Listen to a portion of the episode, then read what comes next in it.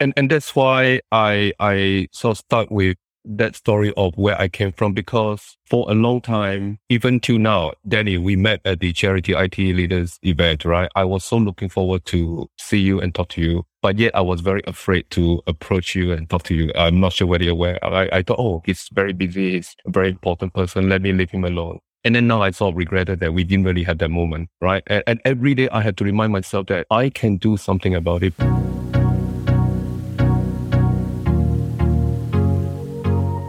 Welcome to the Sonship Podcast. I'm your host, Danny Attias. The Sonship Podcast is all about hearing inspiring stories from people with purpose. And today's person with purpose is Freddie Quek. Freddie is Chief Technology Officer at the Times Higher Education. He has worked in Singapore, the US, and the UK across multiple sectors, including higher education, automotive, publishing, insurance, and financial services. Freddie has received lots of awards, including most recently being recognized in the CIO 100 and one of the UK's top 50 data leaders. In 2021, Freddie started the Joining the Dots initiative to address digital inclusion and has become a special advisor and community board member representing 13 tech leader communities for the Digital Poverty Alliance. We're going to hear a lot more about what Joining the Dots is and the problems that Freddie is trying to help solve. Freddie is also a fellow of the British Computer Society, a judge for the UK Industry Awards. He has a Master's of Science degrees from the London School of Economics and Henley Business School. He's an alumnus of Oxford University and currently a research associate at Henley Business School undertaking doctoral research. Freddie, welcome to the Sonship podcast. Thank you for having me, Danny. Freddie, as you hopefully know as a loyal listener of this podcast, the Sonship podcast starts by understanding people's Sonder moments. And Sonder is that moment when you realize that everyone has got a story as rich and as complex as your own, uh, as varied and as diverse. And it's through those Sonder moments that we realize that the story isn't all about us. It's about other people. And I speak to people who, having realized those things, go on and turn that empathy into purpose and really dedicate their time to making a difference into other people's lives. With you working on Joining the Dots initiative, which we're going to hear uh, a little bit more about later on. What I'd like to start with is to hear about your earliest or your most memorable Sonder moment. Danny, I, I was blown away by that first podcast that you did with Ebro. Um, I'm like, wow, this is not a typical podcast that I come across. It's not about work. It's just about life in general. And, and, you know, and then when you realize how much Ebro has gone through in a personal life, I'm like, okay, so what does it mean for me? And, and this makes me reflect. And if you don't mind, I, I want to sort of, you know, this is my own reflection about how it, it, it has been for me you know, I came to the UK a long time ago and I remember coming from a world whereby it's about conformity, right? It's about doing what everybody does and, and that is the best thing and that's the right thing. And, and you don't sort of speak out, you know, you do, but you don't think. So I came from a culture where I'm used to that. And that moment became something of a realization when I came to this country, you know, probably more than 30 years ago now. And I was at uni. I came here for uni. Taking that step to leave your country, leave your family behind for another country where you know nobody and you're on your own was a scary moment, right? And I thought it was just me, but then I realized that there's a lot of people that does the same thing here. And my realization about but what makes it being human, right? The fact that, you know, I came from different cultures, but yet here, you know, thinking that maybe this is a better place, you know, this place has got, you know, more superior and whatnot. I yet at the same time, I realized that the human condition and emotions are all the same. We all have that. And, and the learning came from attending a lecture where I was expecting my lecturer to give me the answers. I, I still remember the question that I was trying to, or the lecturer was asking. And yet I asked the lecturer back the same question, which is, what is the definition of information systems? I remember that. And she reminded me, I, I, you know, at the end of the lecture, I, I went to her and she said to me, Freddie, did you not listen to my lecture? And I said, I did, but what's the answer? And she said, Do you know I gave eight definitions? And the point is you have to choose one. Or the point is you have to decide what is the best definition. And I think for me, that was my moment of realization that actually I have the capacity to think. I have the capacity to formulate what might be the answer rather than thinking that the answer is always there for me to just follow.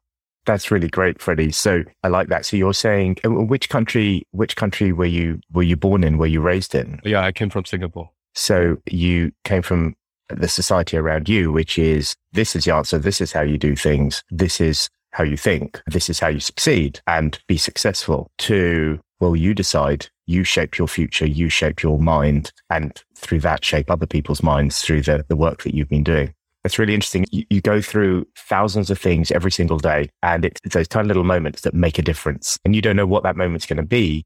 And Freddie, you interact with lots of people all the time now, and you're having a direct impact on people's lives, the way people think. And you've no idea what's that thing that you're going to say that's going to make people think completely different and could potentially take them on a different path in their own lives. I think the key here is about feeling comfortable. For a long time, I don't feel comfortable a lot of things about food, about who I am, about what I do. And does it matter to be so worried about, so uncomfortable that you choose not to do anything? And I think that's the key, right? And I, you know, relating to what we, we want to talk about today is that the, the last nine months since January, I have, you know, I, I've said this to somebody recently. I have now spoken to more people than I've ever done in my entire life, complete strangers. And, and the impact on what I am doing and the consequence of that is, so amazing. And, and, and that is why thank you for having me here that hopefully I can share some of that with people that might be in the same position. Thank you, Freddie. This is exactly why the Sonship podcast exists. It's for people to hear that the person on the stage, the person making the difference has as much fear, anxiety, uncertainty as everyone else around them. So I was at this conference with you quite recently and I'm looking up on the stage and what I'm seeing is at the beginning of the pandemic, a lot of us were trying to find uh, laptops, spare laptops in our organizations to try and donate them to charities. Uh, and there was me thinking, this is great. I found some laptops and I've helped get them to kids in schools or, or kids on benefits. What you did is you said, no, no, no, hold on. There is a much bigger picture here. And you went out there to understand the end to end picture from digital poverty to poverty to literacy to opportunities to apprenticeships there, the whole picture end to end. How do we make a fundamental difference to these children's lives beyond simply giving them a laptop? And you undertook this incredible amount of effort of speaking to hundreds of people. So I'm looking at you on the stage thinking, this guy's incredible. How on earth is he doing this? How, how is he finding the time? How does he know how to approach such things? So it, it kind of works. It works both ways. And, and that's the whole point of this is that we're all capable of incredible things and making a difference in people's lives. And I'm just so impressed with what you've done and, and how you've gone on to embrace this. So Freddie, let's backtrack a little bit. You came from Singapore, you came to the UK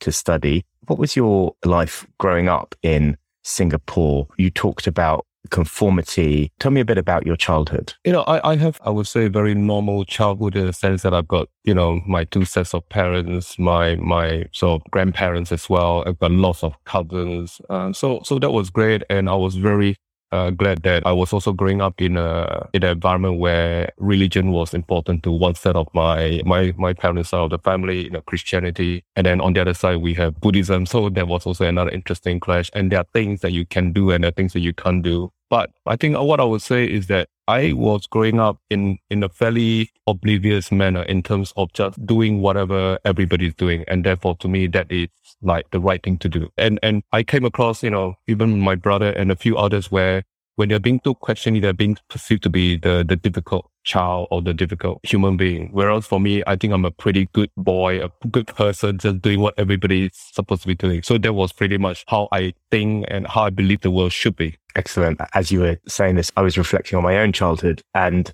I don't think I, I mean, my parents might disagree, but I was never really difficult, but I've always been challenging. Everything I've ever done, I've always uh, challenged, but not challenged for the sake of challenge, but challenged to try and make a difference and make things more efficient, better, and learned a lot along that journey. But it's, it's interesting, isn't it? Mixing those two different things about being the naughty boy, but being the curious boy. And there's a mm. difference, isn't there? But I suppose in, in a society, you might mix up the two and, and perceive one similar to the other. Yeah, and, and that perhaps explain, you know, when, when my wife and I sometimes reflect on why we are in the UK versus being in Singapore. And maybe that reflects why we have come to the UK to explore a different environment where we can be curious without feeling like we are the odd one out. Do you know what I mean? So I, this is why now I believe that we are in, we have the best of both worlds. And with our children growing up, we want them to have that exposure that we have. We can't show them all the way, but at least we can give them some insights about what might be good just from our own personal uh, learnings. Yeah. So it was at university you had this Sonder moment where you you realize there are lots of answers to the same question and that you're in control of your own destiny. What did that look like for the following few years? Did you start to rebel?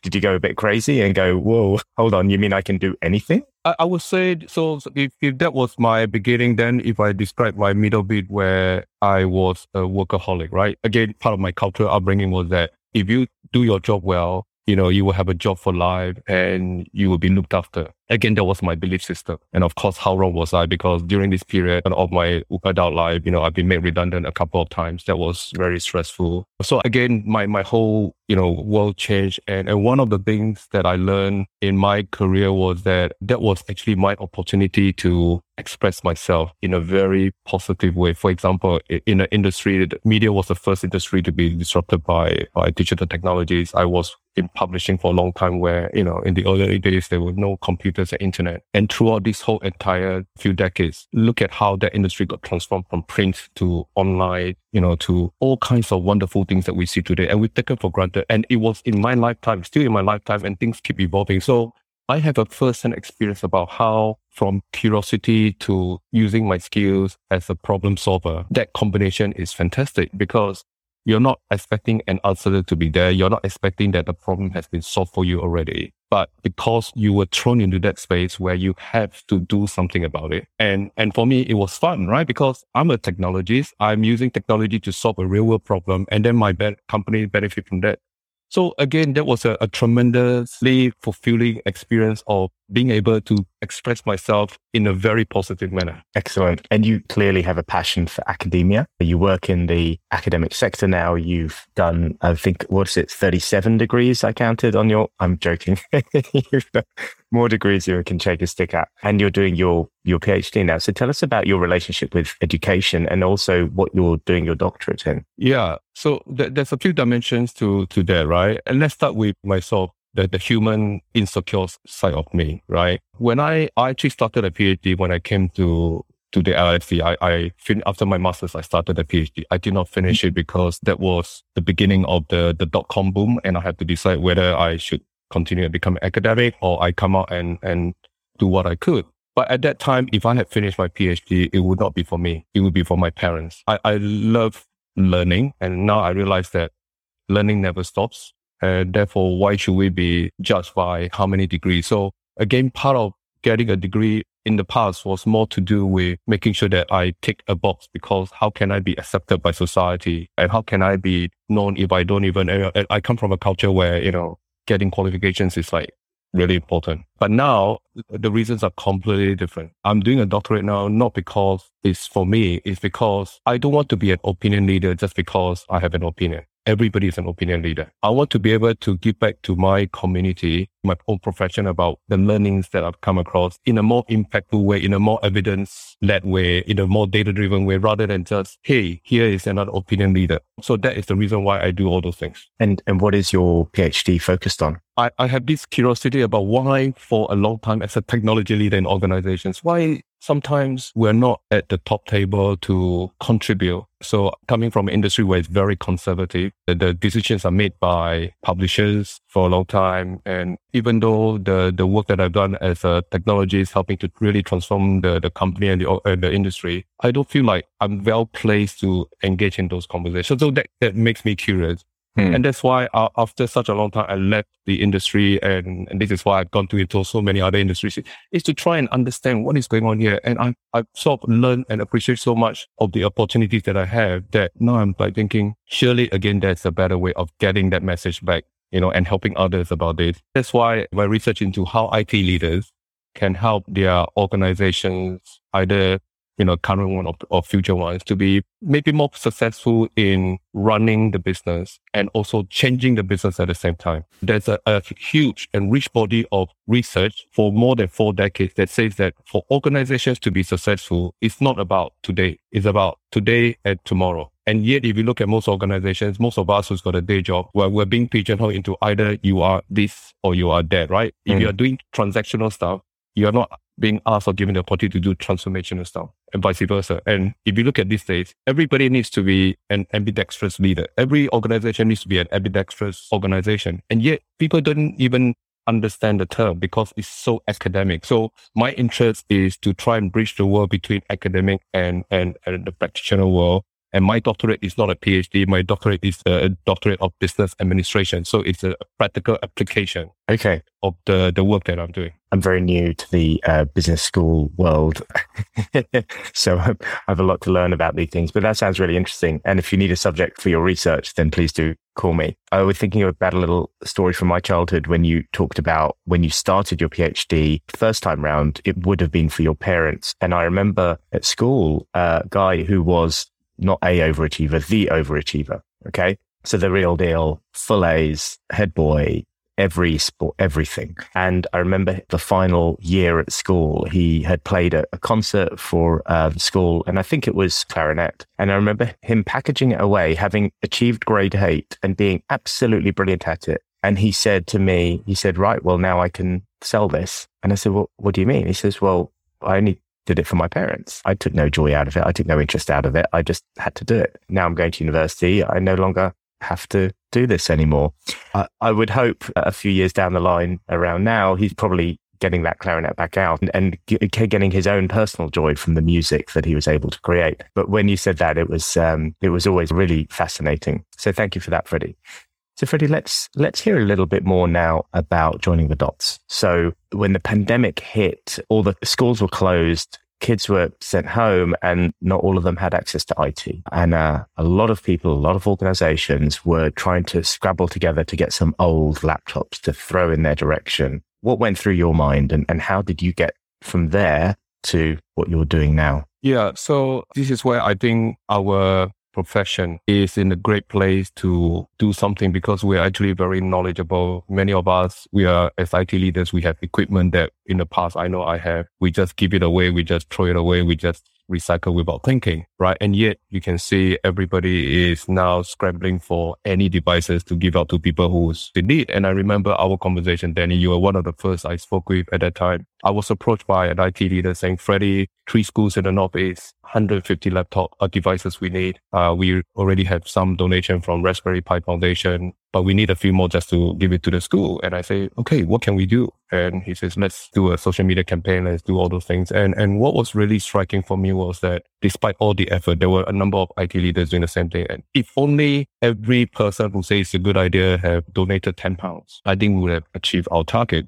But yet, despite all the effort for a number of months, three or four or more months, the, the, the outcome was pittance, right? We raised only a handful of devices. And that makes me think about what is going on here. And I started talking to people like yourself, right? So Danny, you said to me, Freddie, you know, and at that time you were with Anthony Nolan, a, a charity, and, and you did this as part of your day job. And you said to me, it's very, very tough, right? Very, very tough. You know, you even have to get your administrator to go and everybody has to chip in to do something. So unless it's something that is that's your day job that is scalable and sustainable, there may be other ways to solve the problem. So you, you also contribute to my thinking about, hey, maybe that is right because this is how you can't just rely on one person. So I took the opportunity to talk to many others. So over three weeks, I've spoken to 60 leaders. And, and that's where it dawned on me that, wow, I now have this rich set of, of data directly from all these leaders. What can I do to bottle it and play back? So it's not just about Freddie saying this. It's about this community of 60 leaders, right? Representing nine communities with a membership of more than 90,000 members. What can we tell the rest of our community about what we know so that we can maybe solve this problem in a more holistic in a more systemic, in a more sustainable, in a more further reaching way. And, and that's how it started, right? And this is where I decided to put it in a deck of slides, which you've seen, right? Mm. The, the premise of what I'm trying to do is really simple. I'm not asking anybody to do something that they do not want to do. What I'm saying is that if I share with you what I know and I signpost to you about what you should know, you have a choice to decide for yourself as an individual as a community that you're part of or as an organization that you work for because of your CSR to decide what you want to do about it. And, and that was how it all started. And, and the first signpost that we did was, you know, back to this whole thing about digital inclusion. Everybody seems to start from the same place, which is to do the device donation. So the first signpost was if you are today thinking about doing something such as donating analog and you have no idea, then let us help you to say, let's be aware of this so that we can all contribute in a more holistic manner that allows us to then solve a bigger pool that we can recycle in a better way. So you not have scale, right? So we're not taking our real world experience into this world to see what we can do to make things more strategic in terms of what we do. So you're looking here at making a, a fundamental difference, a sustainable method of having parts of society that are excluded from fully being able to be fully functioning members because of the lack of technology, technology skills, uh, connectivity. Is that right? Yeah. Again, we started from a very so maybe simplistic way, like let's do something about device, let's do something about school children, right? But then the more you you find out, the more you realize that actually we are all in this digital world we're all in this digital economy globally. How can we afford to leave anybody behind? So it's not just about the school children on one end of the spectrum. What about the other spectrum when you have pensioners who are at home who has got no idea about technology, who's got no device, how do they participate? How do they, during COVID now, still, if they have to order something or get some services like booking an NHS appointment, how do they do that? So this is why part of our responsibility as IT leaders, because actually just with the pandemic, when it hits us and everybody now realize how wonderful technology is, those technologies has been there for a while. They have been hmm. enablers. It's only because of COVID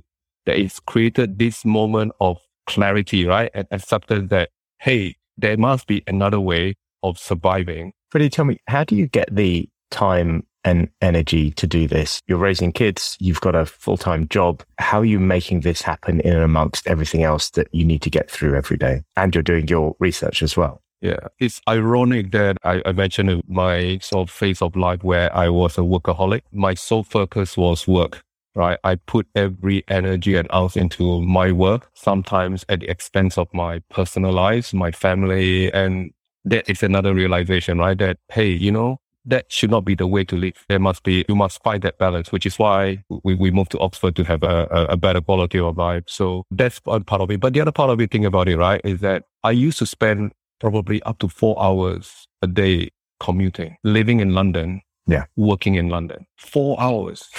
I don't even think about it. I just take it as part of my job. Mm. And guess what I do during those four hours? I was also working. If I'm on the public transport, I will be working. If I'm driving, I'll be on my phone working. Mm. And now, you know, with the pandemic, you know, it makes you realize that actually, you know, life has got to be more than just about yourself. I feel very sort of privileged that I can look after my family well. And then when I hear, you know, again, it's the beginning of how it all got involved or it all started. When I hear about the reality for many families back in, uh, you know, you know, two Septembers ago with no Wi-Fi, with no device, with no mobile, with therefore no connectivity and therefore no way of getting education. That makes you realize, wow, how can we afford not to do something for people who are in that position? Because if I'm in that position and I saw that firsthand about my children, they are privileged. They have the right equipment and yet mm. they struggle to get an online education, right? And I see their school struggle. If that can happen to them, what about others who are in that position, which is worse off? Surely we can do something about it. Joining the Dots is about helping others to socialize this message that the way to solve this problem is not by thinking that you can do it all alone. Each and every one of us as an individual, we can do something. And that something could be as simple as telling somebody, did you know that if you want to get a device, go here and ask for donation, or if you want to donate, go there and donate. It's as simple as that. Your, your comment about time and commuting and efficiency. I think you know I recently did a, a course, a short course called the Alt MBA with Seth Godin, and I mean it's huge, hugely impactful on my life. It's where this podcast came from, and I wrote a blog about it. And someone in my network saw the blog and read it and said, "I'm really interested in this. I think I'm going to sign up." And he signed up, so he's doing it right now. And I checked in with him this week, and I said, how are you getting on? And he said, coming to this, I thought to myself, how on earth am I going to have the time? I'm halfway through now and I'm thinking, what am I going to do with this time when I finished it? Because I realized, oh my God, look what I'm able to achieve in this dead Netflix Yeah. time, commuting time, Facebook scrolling time. That's where this podcast came from. It filled that gap that was created from the realization of how efficient we can be if we are purpose driven and we really apply ourselves in a very functional way. So, Freddie, thank you. What would you ask our listeners to do or to think about after they finish listening to this episode that can help push digital inclusion further? I, think the thing that everybody should be aware of is that this is a, a challenge that we all will face, not just for ourselves, but also for the people around us, whether is it our family members, our friends, our neighbors, our local communities, right? So that is one. And there is a way of solving this problem. And the way of solving this problem is by joining the dots. And that's why that, that hashtag comes along. And then also the fact that we also need some kind of a framework that allows us to be able to be joined up, right? And, and I I really am so delighted that there's now the establishment of something called the Digital Poverty Alliance. And mm. this is an organization that's been set up by the, the Institution for Engineering and Technology, that is uh, IET, and by the Learning Foundation with the support of Currys to create this organization that allows government departments, corporations, professional bodies, grassroots communities, and including individuals like you and I and anybody who wants to do something to be able to now be more joined up in terms of how they can. So I would encourage everybody to find out more about the Digital Poverty Alliance, you know, dot .org, right? Mhm. And this is how, this is the beginning of all of us coming together at all levels with all kinds of skills, whatever shape and size, doesn't matter. If we all know what is happening and we all choose what we can do, that is how we can solve the problem. Brilliant. Freddie, thank you very much. And I assume people can also follow you on LinkedIn and connect with you through there. Thank you very much uh, for taking your time out today and for being a guest on the Sonship podcast. Thank you, Danny. Although my wife and I, we think that we have done a pretty good job for, for our daughter who's, who's just gone to uni. Mm. But you know what? She left it to Solid to decide which uni she wants to go. And do you know why? It's because she felt that she had an obligation to please her parents. And we tried so hard to make sure that she doesn't feel that way. And, and we were so pleased that finally when she decided, because that is what she wanted to do and it was for her, you could see that relief on her face. It- it's such a beautiful, because it would have been so easy for her to go down the route that my wife and I has gone through, which is do what your parents want you to do. For sure.